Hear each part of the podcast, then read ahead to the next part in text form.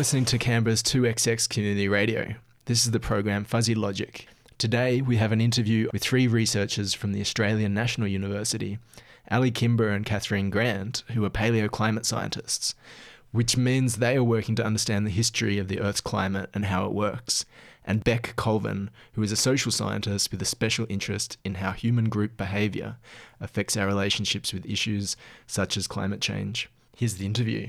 Hi, guys. Thanks so much for coming in. Can I get you guys to introduce yourselves to, to start off? Thanks for having us, Tom. My name's Ali Kimbrough. I'm a paleoclimate scientist, and thanks for having me on the show. And thanks, Tom. My name's Beck Colvin. I'm a social scientist. I'm also very excited to be on the show. Thank you. Hi, Tom. I'm Catherine Grant, and I'm also a paleoclimate scientist. Thank you for inviting us. So maybe we start off with Ali's research that you did a, uh, was it a, a master's in Uh, PhD. P- PhD Yeah, in yeah. um, uh, looking at s- stalactites and stalagmites. Stalagmites. Yeah, to look at so- like past climate to, to try and understand that. Could you tell us a bit about the nuts and bolts of how that yeah, works? Yeah. So, um, yeah, I study past climate, and I use stalagmites or cave um, deposits. They're the ones that grow up from the ground to learn more about climate systems, sometimes the environment. Um, so they're really interesting tools uh, or, or archives of past climate, almost like my partner described them to me as little thumb drives that grow in caves and um, they can pack a whole lot of information. Um, and basically, how it works is rain that might fall above the cave seeps in and over time can turn into rock as it drips onto the cave floor. Because this is a limestone caves, right? Yeah, Where the, the- there's uh, limestone or dolomite. There's different Uh-huh. types of cave systems. Right. The one I've only worked in limestone caves Mm. um, so far. and the stalactites take what thousands of years to develop, or Yeah, it depends. Uh, every cave is unique. Yeah, okay. Um, it can they can grow really really slowly. Um, so one of the samples that I worked on, it grew for fifty thousand years Wow. straight. But it was so slow. It'd grow about half a millimeter in fifty years. So it can, and it was that that record is about four hundred thousand years old. okay. So how do you use that to um, work out what the climate was like in the past? So yeah, each uh, so as the water rainwater drips through the cave and it stores a chemical signature okay. in it, so it kind of freezes what happened with that that climate um, in that little layer of stalagmites. So what you can do is go in, um, collect samples, cut them in half, and you can take out little tiny powders. So I micromill um, powder samples out of the stalagmite and then run it through some magical instruments, uh, a mass spectrometer, um, and I've used some other instruments to measure different chemical components. But out of that, you can gain a record of how rainfall changed in the past. Um, sometimes you can look at temperature depending on uh, where the location is. Um, but I worked in Indonesia, in Sulawesi, and so the fieldwork's awesome. but yeah, So, can you tell us about what, what sort of chemical signal you might be looking for? yeah. The- So we look at oxygen isotopes mainly. Okay, different Uh, types of oxygen. Yeah, and Okay. the way that works is with, I mean, essentially, so much is being recorded into that stalagmite. So it's our job to figure out what's being recorded, how it's happening, and, and make sure we get an accurate signal. So over the years, it's pretty, still pretty young field, maybe about, you know, 10 years old. It's really took off. Um, but oxygen isotopes are really powerful, and especially in the tropics, um, although there's other things that can interact in a, in a climate system that affects them, it's often um, related to rainfall amount or the rainfall system. So if it's a heavier signal, like if you get um, heavier isotopes Uh-huh. that little powder, So little heavier little types of oxygen. Yes, yeah. Uh-huh. More of the heavier types. Um, Okay. That's it. For our side, um, an indication of it being drier. Right. Yeah. Okay. And so so you can look at rainfall patterns back over what fifty thousand years. Uh, hundreds of thousands. Hundreds of So, thousands. yeah, the work I did is um, about 400,000. So Is that because you can find four hundred thousand year old stalactites that have been growing Yeah. for that long, or, or some of them stop growing? Some of them stopped growing. Yeah. Okay. So the yeah the I think the longest continuously growing one was that Uh-huh. I've worked on was fifty thousand. Right, but you Um, can tell when they stopped growing, can yeah, you? Yeah, and, And that, then- that's what makes these really special Right. tools because you can precisely date them. Um, radiometric dating, or uranium, thorium. It's um, and that's you can't do that with a lot of other proxies. So it Right. makes them really unique that you can say, I know it's this old. So it's a bit like Yeah. rings on a tree, for instance, Yeah, and you can say yeah. this tree ring is from this year, or you can say this ring on the stalagmite is from this year.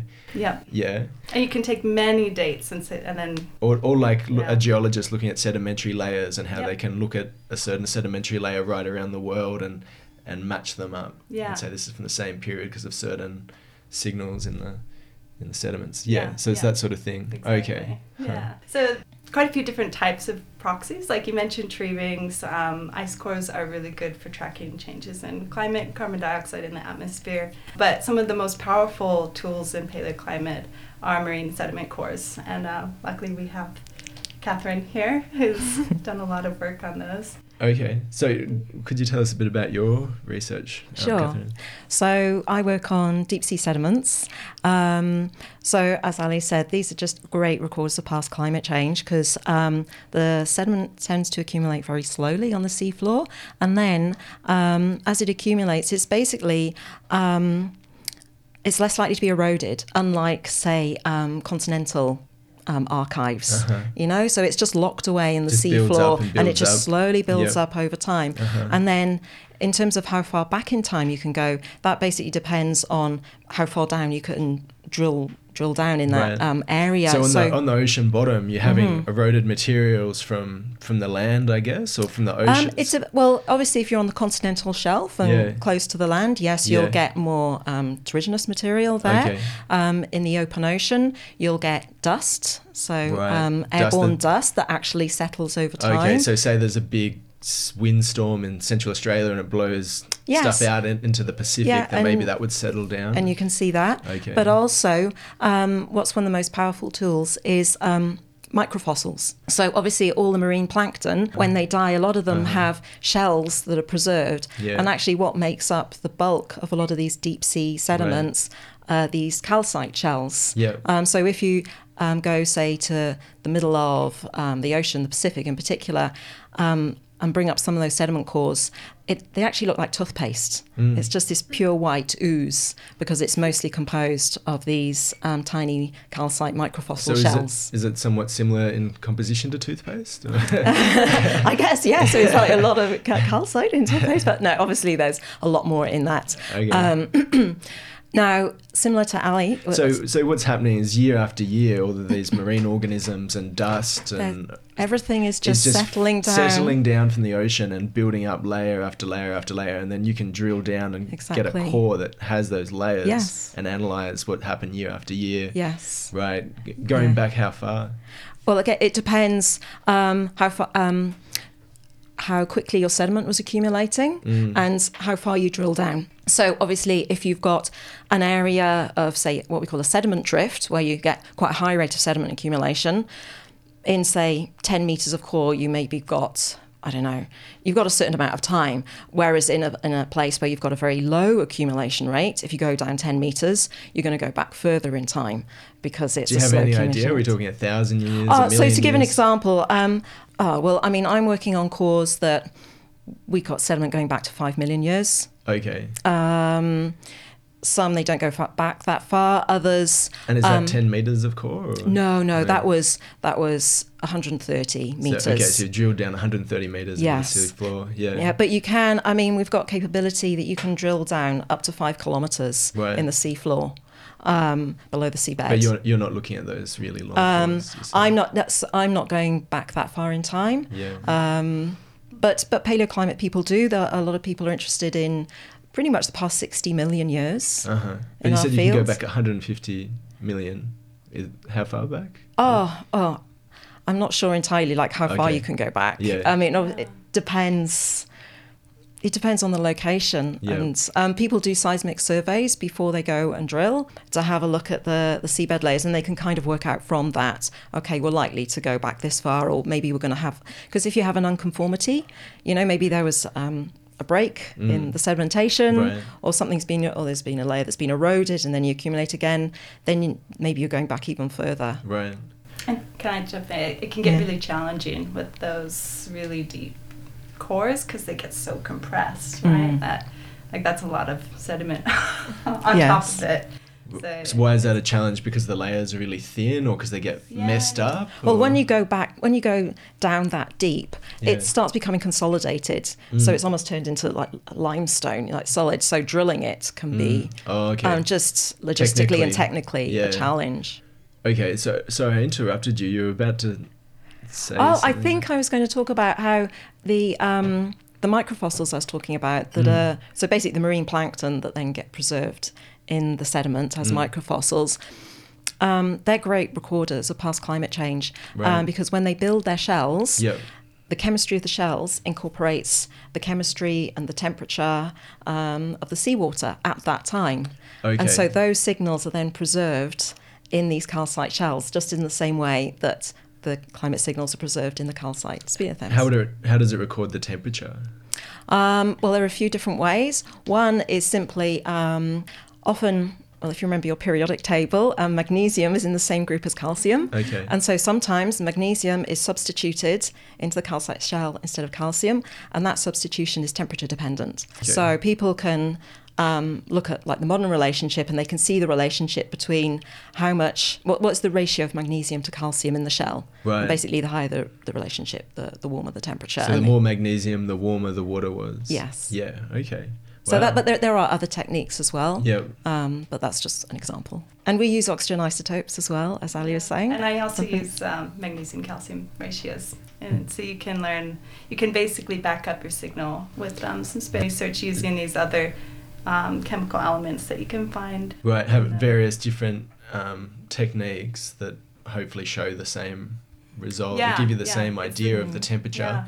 And then would you, would people in your fields looking at um, stalagmites and people looking at sea floor sediments, do you look at each other's research and see if that matches up? Yeah. Yeah. yeah. I actually. I'll, I'll be citing some of Catherine's work in a paper that I put forward very soon. So I can, I can tell you a bit about where all these nitty gritty details in stalagmites led to. I worked on basically ice ages to warm periods, so we call Mhm. those glacial periods and interglacials. Um, and the Earth has gone through those cycles about every 100,000 years, roughly. Does your particular interest is looking at when those are occurring? Or- Um, yeah, in a way, it, they're just really they're really interesting periods to learn more about and understand because the Earth is going through these major changes. You know, it's going from a really cold period to really warm period, and it's happening relatively quickly. Um, lots of things are changing. Sea levels. Oh, you're looking at the lot. periods of change Yeah. between the, the ice age Yeah. and the warm age or the warmer period. Yeah. So the I produced a record that covers about four of those cycles, Mm. and yeah, to see in the area that I work in in Sulawesi, it's Mm. like this center of action for huge climate systems. So, you know, people talk about El Nino and La Nina. Um, that system in the Pacific, it kind of converges over Indonesia, and then there's kind of an equivalent in the Indian Ocean also coming together. And then you have this massive monsoon system, you know, it brings monsoon rainfall up to China, down through Indonesia to northern Australia. So it's this big center of energy, and we don't know a lot about it, what makes it tick. Um, so being able to look at this system, and uh, specifically the monsoon system, how did it respond to warming? How did it respond to changes in sea level? Um, so I was able to look at some of those questions my work. And then and so you were citing Catherine's Yeah. work in, in with that research? or- Yeah, so what I found is um, basically when uh, during ice ages, everything gets a lot colder. A lot of the seawater gets frozen into ice sheets. So sea level drops about 120 meters, and that dramatically changes um, the geography basically of Indonesia. So there's these um, shallow continents. They they sit about minus 50 meters below sea level now. Sea level now. Continents or sea? or They're like sea the floor? maritime shelves. Okay, Basically. right, okay. Yeah. So when sea level drops below that level, these become exposed, and it's it's a, a new Comes land dry land. mass. Yeah, Yeah, okay. and that's been it's a really important feature. You know, climatically, also for human migration. Like it provided this way for people to walk. You know, long distances through the Indonesia, and but what it did to the climate system is a big question. And we saw that when those shelves were exposed, it it looks like it turned off the monsoon or really weakened it severely. So Right. the climate system was dramatically different. Um, and so understanding like what makes it something that big, a big system like that, tick. When we can show that rainfall dramatically decreased during that time period, and then I'm working with climate modelers who are trying to, you know, model past conditions and these major changes in the environment, and see if they can accurately show, you know, the changes that happen then. They Under- can trust the models, predict future changes. So they're, they're It's like trying to they're trying to create a model that explains the data that you and other people are finding. Like why would rainfall Yeah. stop there, and what what is the weather yeah. system doing? Yeah, what's actually causing this decrease? in- So it's a bit back and forth. They're, they're both informing each other. I think it's it's a really good union of different communities in climate science, and it totally essential because you need, you know, there's evidence of past changes, but then you have to know some systems behind it to see what caused that change, and that's the only way to know how to predict changes um, that might come from rising sea levels. By you know. understanding what's happened in the past and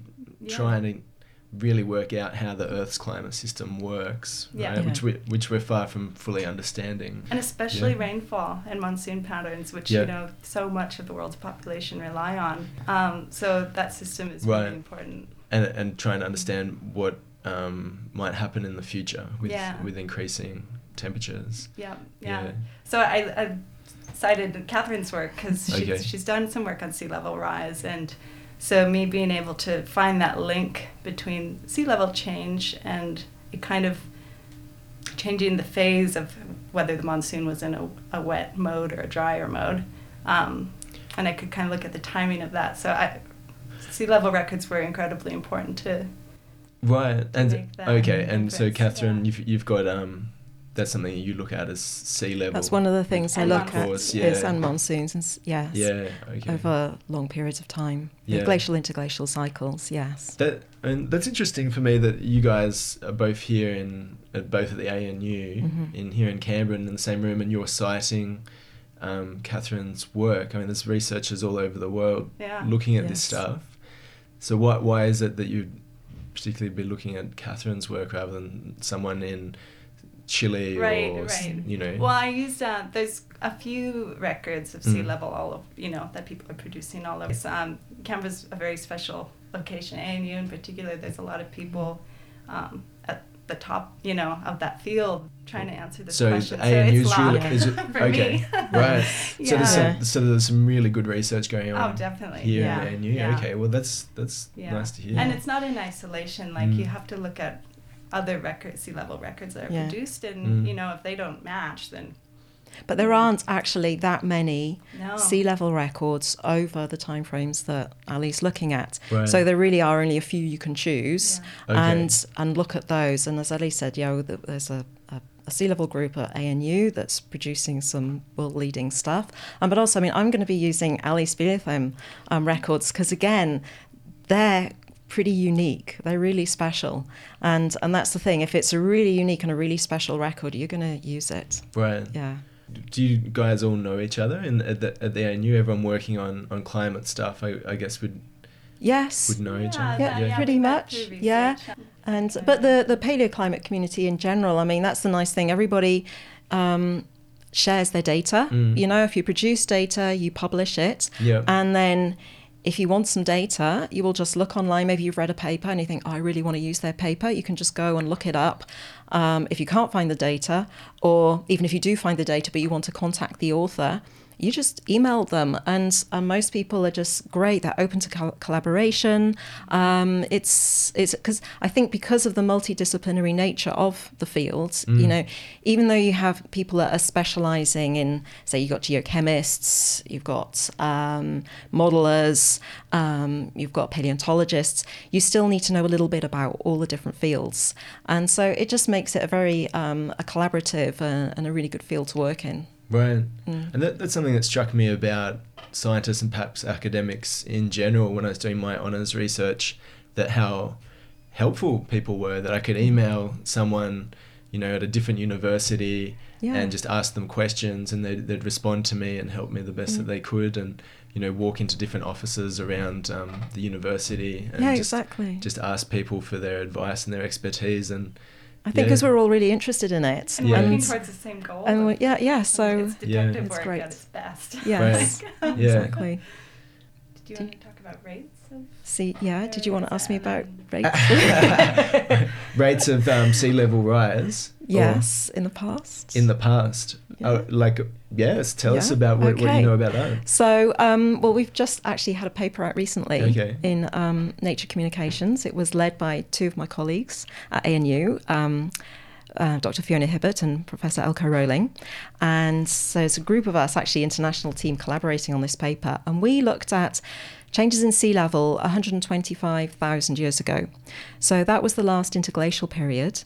So, so we're in the we're like currently in, in an interglacial, and the and which started about ten thousand years ago. So it was the Holocene. The interglacial before that was um, the Eemian, which was 125,000 years ago. So that was the last time that sea levels were similar to or above present day levels, and global average temperatures Because were, it was warm. It's like we're in a warm period now. We're in there's it- less, yes. so there's less ice in Antarctica exactly. and in, uh, in the Arctic yeah and m- in Tibet, I suppose as well. I don't know if that makes a difference, but. Mm. Um, so the sea level is higher because all that else is melted and that's exactly. in the ocean, right? Yes, exactly. And so 125,000 years ago was another it was period similar when to today. it was warmer and Yes. less ice and Yes. higher sea levels. Okay. Yeah, and the temperatures were similar to, or maybe you know, one to two degrees Right. above present. So that's why a lot of people are interested in looking at it because the temperatures were similar to or slightly warmer today. Obviously, it wasn't exactly the same as today. Um, the Earth's position relative to the Sun was slightly different, but also carbon atmospheric carbon dioxide levels were much much lower. Um, Than, than they are now. oh yes, yeah. Okay, so there's less carbon dioxide. Then Yeah. are you talking about um, pre-industrial revolution levels? Oh, I'm talking about now. So now we're at what's it? We're over at 400 Okay. ppm, whereas it was at 280 ppm roughly before the industrial At- revolution. At the, at, no, at the last over inter, glacial interglacial cycles. Uh-huh. Um, atmospheric CO2 varies between about 180 and 280 ppm. Okay, and where were we at before the industrial revolution and we started burning coal and Uh, Probably about 240. 240. Okay, so it was in that typical range. Yeah. And what we've done is by We've burning all these it up. fossil fuels is, is Yes. taken it right out of the, the range The natural range that we would expect for the last three, mil- three million years. For the last three million, we haven't seen. Yes. So it's, it's been as high as it is now. What three million years ago? Yeah, about 3.3 Okay. uh, million years ago was the last Right. time. But even then, there's a lot of uncertainty because it's quite difficult to reconstruct atmospheric Right. CO2 when you go that far back because we don't have ice cores going back that far with Yeah. CO2 conveniently trapped in bubbles. So Mm. people look at um, um, boron isotopes in. Um, in these microfossils, uh, marine microfossils, they look at leaf stomata. I think I, I'm not sure of all the details, but Anyway, it's, Anyway, it's been so- a long time, millions of years since we've Yes. seen these sort of levels. yeah, And, exactly. and but you're you're talking about 125 yes. thousand years ago. So we looked at sea level changes Yeah. then, and we found that sea levels rose up to 10 metres above present day levels. But what was interesting was the rates of change in sea level, and for um, and sea level rose at up to three metres per century. So Right. if you put that into context, so the- that's quite rapid. Even well, at the moment, for the last 150 years Yeah. or so, sea levels rising at 0.3 metres per century, so 30 centimetres a century. Um, so okay, so that's very stable.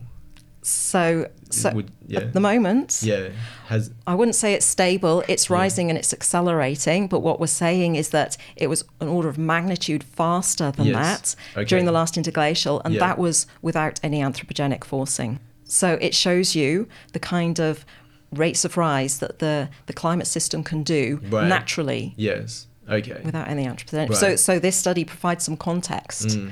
um, and and key information for modelers to say, look, you know, this these are the kind of rates of rise we can see. that you can see. And Yes. Have you? Do you have any idea about what caused that rise? Well, um, that main rise was due to melting of Antarctica. Okay. Actually, so that was another um, key finding with the Okay. study. We could actually attribute that rise to melting of the Antarctic ice Right. sheets. And and do you know why? What? Which because the planet was warming, right?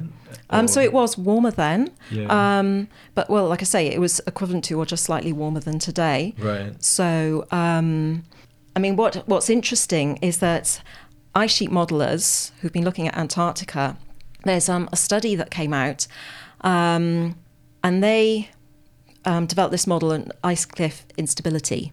And they showed that so when you have an, um, an ice shelf, say on Antarctica, and it's basically flows towards the sea and it forms these ice shelves, um, they be, become unstable um, with, say, warming, and especially warming of the water underneath them that melts them from underneath. And they can dramatically collapse. And, when, and they're basically buttressing the land based ice sheet. So Right. once you melt those um, floating ice shelves, it means the land based ice can flow out to sea much more Uh-huh. Oh, rapidly. okay. So that's flowing So- off the mountains in Antarctica and into yes. the ocean, right? Now, um, some modelling was done. It's still being considered quite contentious, but the interesting thing is that the kind of rates of sea level rise they were seeing with their model is exactly what we're seeing with our data here. Um, it's just we haven't seen. Um, it's these these kind of processes aren't being modelled in in the current models for predictions um, for sea level rise predictions. I guess because they're um, they're based on observations of sea level change, which only go back to the 90s for the satellite data and the last hundred or so years for historical data. So that's why the paleo record of sea level change is so important. Mm. So the, the the main findings of your research. So the main findings was that sea levels um, at the last interglacial rose at rates of up to three meters Okay. per century, Right. and that this was coming from Antarctica. Okay. Yeah. And so that basically means that we should be worried about fast, Well, rapid sea level rise. Particularly at the moment, because at the moment we're Yeah. seeing melt at both Antarctica and Mm. Greenland at the same time. Right. Whereas in the past it was like Antarctica melted first, then followed Greenland. Right, okay. Now we're seeing both melting. So there was, really, there was quite time. rapid sea level rise, three meters a century. Three meters per century. While it looked like it was happening a lot slower than it is now. So we're, we're quite likely to see An acceleration. an acceleration of sea level rise, like a great acceleration. Um, well, that's interesting because that's what um, some of the predictions are coming out in um, a recent report Mm. that came out from the IPCC. And they looked at um, sea level projections for different emissions pathways and the most likelihood. Um, and they're suggesting about one meter at the, if we continue with the emissions at the moment, um, about a meter or just over one meter by the end of the century. Mm. But then by the end of 2300, Yeah. they- they're saying up to about five meters Five meters, of sea right. level by, rise by then because there's going to be this acceleration of Which sea would level mean, rise. I guess, um, maybe Bangladesh might be largely underwater and a lot of Pacific islands would be gone. Yeah. One meter. Yeah. Yeah, one meter would be enough to w- cover a lot of Less. Bangladesh, would it? Yeah. Yeah. I mean, one meter wasn't it that the chance? I mean, high tide would result in a flood. Right. Uh, Well, yeah. But that's Yeah. the other the thing that the other uh, the other thing that the report came out was that the frequency of extreme events because these are Mm. the things when you're looking at coastal flooding are maybe more significant. These is, you know what used to be like one percent one 100 year event, Mm. you know, one per century is now going to be much more frequent, Yeah. possibly even annually. Yeah. yeah, and Mm. low low lying islands throughout the Pacific and Indo-Pacific are, you know, they're the most threatened. Yeah. Okay. Well, that sounds um, terrifying. So, so yeah, maybe we should go into how this relates to Catherine No, back. Ca- Beck. Sorry, Beck. Beck's work on um, uh, trying to communicate this science and the problems to what the public and policymakers, right? Yeah. Yeah. So we've got these scientists that are seeing the finding these terrifying r- results from their work, and how, I mean, how do you see the the translation of this into um, public understanding and policymaker understanding and action working out? It's totally complex. Yeah. And it's challenging as well. Like I'm kind of tempted to say that we go and find people and we cut them in half and like count the layers in their bodies to work out what's going on. But it is, it's really complicated and there's so much that's wrapped up in how people understand climate change. Mm. So I'm not trained in the sciences that these folks are. And I have to trust that what they're saying is following the best standards of rigorous science. And I do trust that because I trust in the institution of how we've got this incredible knowledge base that's built year after year um, through the collaboration that they're talking about. But everyone has to have that certain amount of trust, and certain people Well, I've, I've, don't. I mean, I've heard it said that um, that you, within the scientific community, that the idea that you develop some conspiracy around a subject as big as something like climate change, and that that would be allowed to fly, is shows a real misunderstanding of what the scientific community is like, Yeah. and that because everyone's always trying to prove each other wrong, and that's from my experience That's it. Yeah. like just doing an honors research Mm-hmm. and doing my presentation and everyone's trying to pick holes in what you're doing and that everyone wants to be the person that makes the breakthrough that, that you know that shows that everyone else is wrong and I've mm-hmm. got it right right and. Yeah. so it's it's not while everyone's working together to, to develop that understanding also mm-hmm. people are very critical of everything mm-hmm. else that everyone That's is part of saying the rigor. But yeah, that's what's good about it that we can be critical, but then Yeah. you'll see um, as evidence grows, consensus builds. yeah You know, in in areas. it's a slow process isn't it mm. like It can be, but Yeah. then I mean the evidence for climate change and global warming. But I think I think that's the mounting for strength of it. Like the science, Yeah. like science builds little bit by little bit, and with people Yes. questioning it constantly. Yes. Mm-hmm. And it's rather than just saying, "Oh, I have the answers, and this is what it Mm. is. I know, hundred percent." yeah. Um, They're tested over. it's and tested over. and Yes, tested exactly. before people Yeah. start to be really confident. It takes Yeah. a long Yes. time of of different many many hundreds and thousands of people right doing research Mm. like you guys and everything aligning and um, supporting the same basic idea before people start to really trust it and that's I would say that's that's what's happened right We're in a really unique place with the knowledge on climate change as well. So, what would be incorrect in scientific terms is to take a single study and say this gives us proof of X. Yeah. And that's why the way Catherine was talking about sea level rise rates, she wasn't saying sea level is therefore going to increase at three meters Uh-huh. per century or whatever. Her point is, this tells us that there's something else potentially going on in the climate system, and we need to start looking at how that interacts with all these other effects. And so that's where the Intergovernmental Panel on Climate Change is really unique because they don't do research, they don't do primary research. They take all the research that's been done and say if we've got all of these different lines of evidence that might be pointing in slightly different directions or some all in the same direction, what can we really learn from that? And that's why we've got this certainty about climate change. And that has, like Catherine was saying, we've known this for decades actually. Like we've had the knowledge. You can see it in the internal memos from the oil companies that have been leaked. They knew what was going on decades ago and they suppressed that information, intentionally set out to misinform and confuse people. Mhm. But we have known.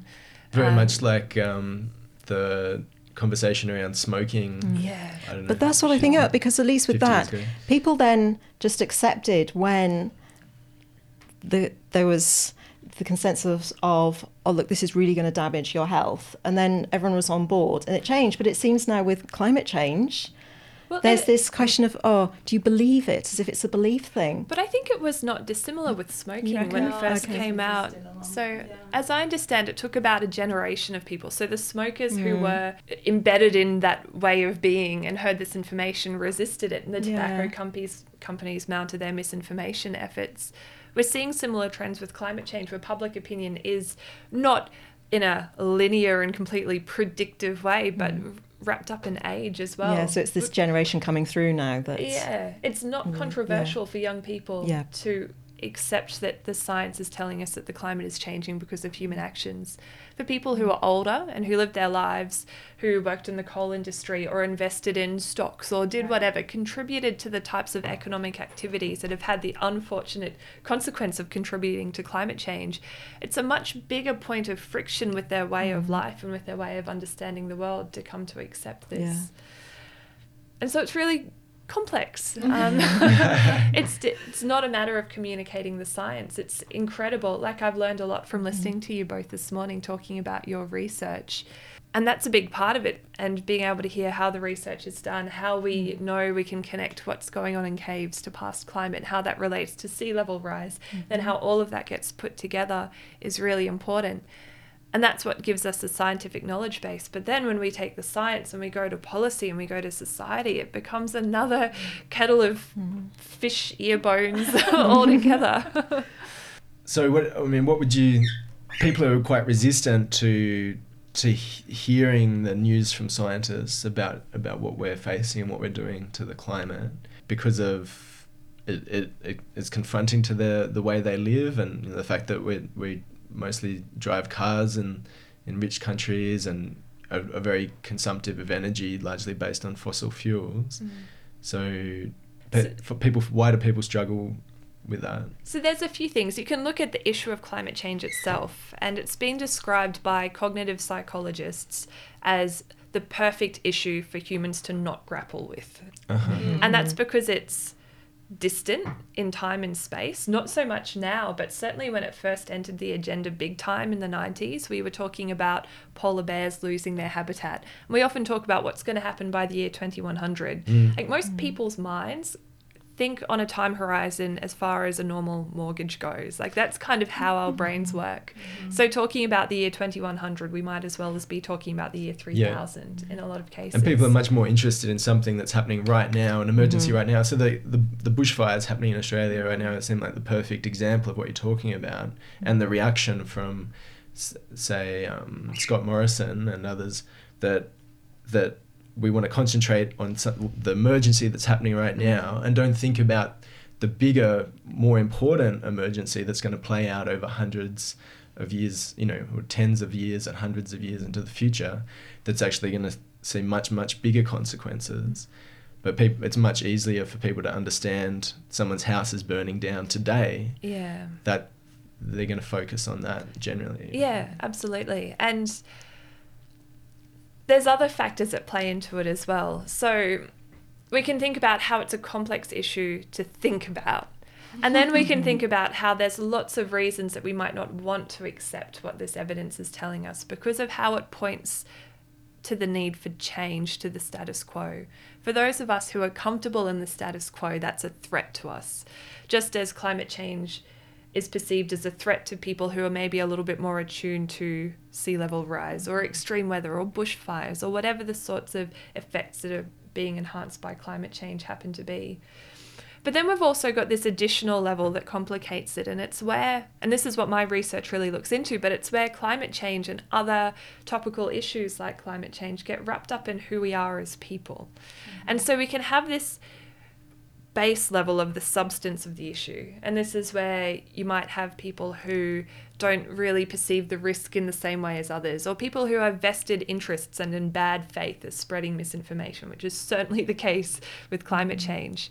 The next level up is where we don't really think about the substance of the issue, but we think about what do people like me think about climate change? So, therefore, what should I think about climate change? For those of us that have grown up in a particular subculture where we tend to have sort of accepting attitudes towards science in general, where we might think perhaps there are some consequences of unfettered economic development and we need to think about those. All of these ways of thinking that align with who we are as people, it's really easy to say, yes, I care about climate change without even engaging with those deeper substance levels because we can say that fits with my identity as a person. But the other side of that is that Could- could- there's you could say another way of, of saying that is people just tend to believe what the people around them believe. Yeah, and that's all of us. So I'm Yeah. not saying it's some other people that do that. All of us do it. Yeah, so a lot of people believe in climate change because that's their, their social circles are social mm-hmm. circles that believe in climate change and Yeah. vice versa. And it, it just so happens to be that there is an evidence base. It's strong mm. enough that we know that there is one side, and I'm doing air quotes Yeah. there, but one side of this that does have the balance of evidence on their side. Mm. that complicates it because when it does get wrapped up in this social way of being, and we talk about terms like belief, which are really complicated terms to use in um, issues that are based on science Mm-hmm. because we tend to not put belief and scientific thinking into the same basket. But when it reaches that social space, these are the dynamics that emerge. And so we see a lot of the issues with how we grapple with climate change comes down to this question of is climate change something that me and my group care about? Or is it something that mm-hmm. that other group cares about and I don't like them, so I'm going to oppose what they think? There's a whole lot of research that shows that in Australia, climate change is really wrapped up in our political identities. So it's really clear to pull it apart across the left right political divide, mm. and you can predict what people are likely to think about climate change based on their politics. Meta analyses of public opinion data have shown Australia's second only to the United States in terms of how far down this path we are. So the mm. US is worse than Australia in how it's mm. wrapped up in politics. So people um, that vote for the Republican Party in the United States are far more likely to not believe in climate change than people that vote for the Democrats. That's what you're yeah, saying. yeah, that's Yeah. right. vouch. I'm, Yeah. I'm actually from the US Yeah. originally, recently minted citizenship here. um, but yeah, it's. I, th- I like to think it's changing. It is, Um, yeah. Great. Mm-hmm. but yeah, historically, I think it's really interesting what Beck's been talking about because you get these kind of socioeconomic environments that help propel people's opinions on things and their um, community opinions. So yeah, it's it's a product of so many factors, and Mm. it's it's interesting that it plays out to be politically polarizing with something that is so um, evidence based in science. Mm. But just to comment on that, because I've been out here six and a half years, I came from the UK. And what really surprised me coming out to Australia was in the UK, you didn't have this, oh, does climate change exist debate. That had finished like 10, 20 years ago. You know, people were moving on. And so it had broken through that. Um, um, political polarity, and it was across the board, and people accepted it. And that's just the UK, I think, Northern Europe in general, yeah. And people were doing something about it, um, and so to come back here and to be questioned by so many people, and to see this debate in mainstream media, oh, is climate change happening? I thought, what's have I gone back in time? What's happened? So that's so that just shows that you know it can cut across. Um, the political divides, but just hasn't here. Beck, do you have any insight for us in why that might be? 'Cause Is it to do with the industries that we have in Australia, or Yeah, I th- so this isn't something that I have personally researched, Yeah. but from what I've read from others who have looked into it, the prominence of the fossil fuel industry in Australia has played a part. So we've also had a really difficult political culture where the way in which issues around environment and climate have emerged have become wedge political issues. There's the interests there, like the genuine bad faith vested interests doing bad faith things to obscure the science. And then there's also that next level again, which is how we behave. The, I like to think of the scripts that we follow, the predictable lines that we all say that we don't necessarily think about terribly deeply, but it keeps us locked into these positions that stop us getting to a, a better point where we're actually grappling with the science. But Ali mentioned, I hope it's changing. And there actually is some really promising um, indication in Australia that this is shifting. So if we look at aggregate public opinion on climate change in Australia, just six years ago, seven years ago, see, I'm not a hard scientist, I can't count. in 2012, public opinion, the proportion of people who said climate change is a serious issue and we need to do something about it was at about 30 something percent, like 32, 33, whatever percent. That was at its lowest. This year it's up at 60%. Wow. Oh, It's been a that's really good. Yeah. substantial change. We're also seeing shifts in these identity groups or these groups of belonging in how climate change is starting to break away from this idea of this is who I am as a person, so therefore my opinion on climate change is X.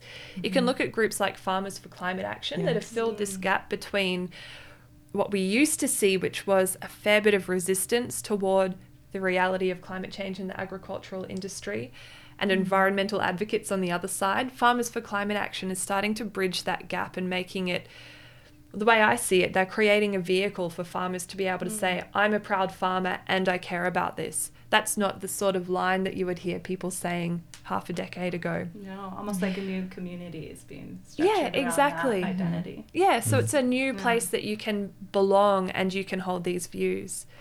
The other thing that's interesting in that regard is polling on voters for the National Party. So, this being the party that tends to perform the best in regional areas. In 2017, I have to remember the numbers. In 2017, 29% of Nationals voters thought climate change wasn't happening.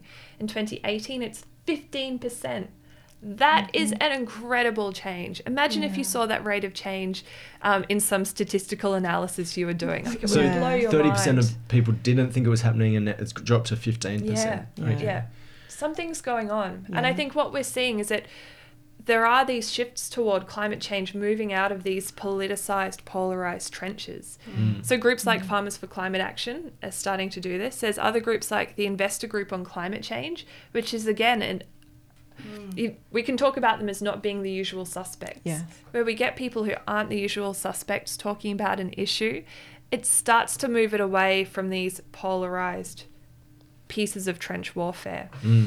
Um, The investors, I think I went to a talk not that long ago where someone spoke on that, and it's people that recognize that there is some economic benefit in renewables and Mm. like the the issues and d- economic downfall of climate change is too high, Mm. right? So Yeah. like it's Mhm. crossing that, you know, the pocket border But- or the wallets.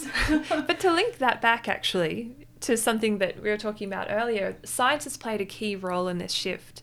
So, one of the issues that's catalyzed this change in the finance sector has been the fact that we do have this bit by bit accumulation of knowledge and confidence in what the science is saying.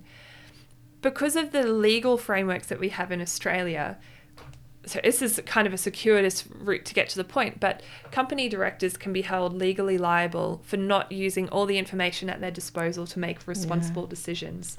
So there was a legal opinion a couple of years ago that said we've got enough information about climate change now that company directors need to start thinking about climate change.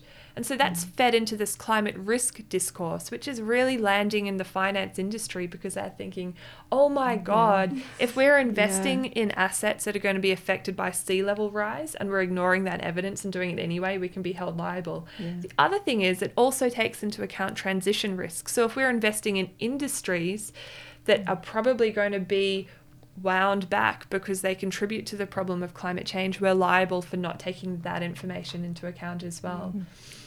And so this starts to show how we have this it might be the caves and it might be the marine sediments, but they're so important.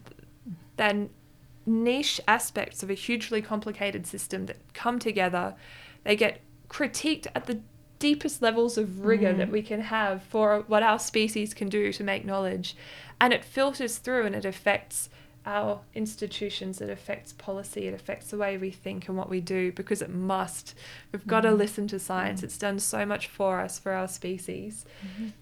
And I hope, I think we're starting to listen to it now. That's mm-hmm. good news. Okay, I need to wrap it up now. So, Yeah. do you guys have any last thoughts that you'd like to put forward? Any Yeah. good ideas? Um, I think conversations like this are really great, and they should happen a lot more often. Um, sometimes it's everyone, you know, can get kind of tunnel vision into what they're doing, and you know, picking what they think is important about an issue. But I've learned also learned a lot just sitting here today with people I you know already know and know what they do. But when it comes together, you you see more clearly a bit. So yeah, thank you. Yeah, well, I'll just agree with what Ali said because I do. And even we have the social science research, it shows Yes. some of the best ways to help people grapple with complex issues is having conversations among trusted people. So, what Mhm. doesn't work is seeing someone who is from a different group from you saying, You're a terrible person, listen to me, agree Right. with me. Just go, Not only am I not going to agree with you, I'm going to go further the other way just to prove a point that I'm not like you and I don't like you. But if you're from within that same group, it's your friends, Mm. your family, the people that you work with, your neighbors, the people you know, start to talk and you do a lot of listening as well as the talking about climate change, it helps all of us understand more. And when we can understand more, we can start thinking about how will this affect us and critically, how can we respond? Because we know that mm-hmm. hearing this pretty scary evidence can make some of us freeze and we either don't Yeah. want to deal with it or we don't want to accept that it's mm-hmm. true. Well, that's why talking about positive solutions and what we can do about it because the, the knowledge is there, you know, because what we, we're going to need now is not just to reduce emissions, we actually want negative emissions to try and remove some of that CO2 from the air. And so that's where we start talking to agriculture. Can we increase soil fertility? Um, um, stop or reduce deforestation, increase reforestation, and be really intelligent with how we go about agriculture and these practices that we can actually benefit the climate. So again, it encourages this um, these collaborations across disciplines.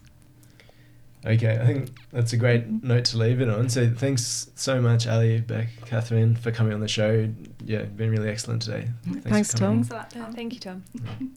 You've been listening to Fuzzy Logic with 2XX Canberra Community Radio. I'm going to let you go now with the song Oxford Comma from the band Vampire Weekend. It's a fairly random choice, but I think the song is about keeping what's really important in perspective. Thanks for listening. Enjoy. Bye.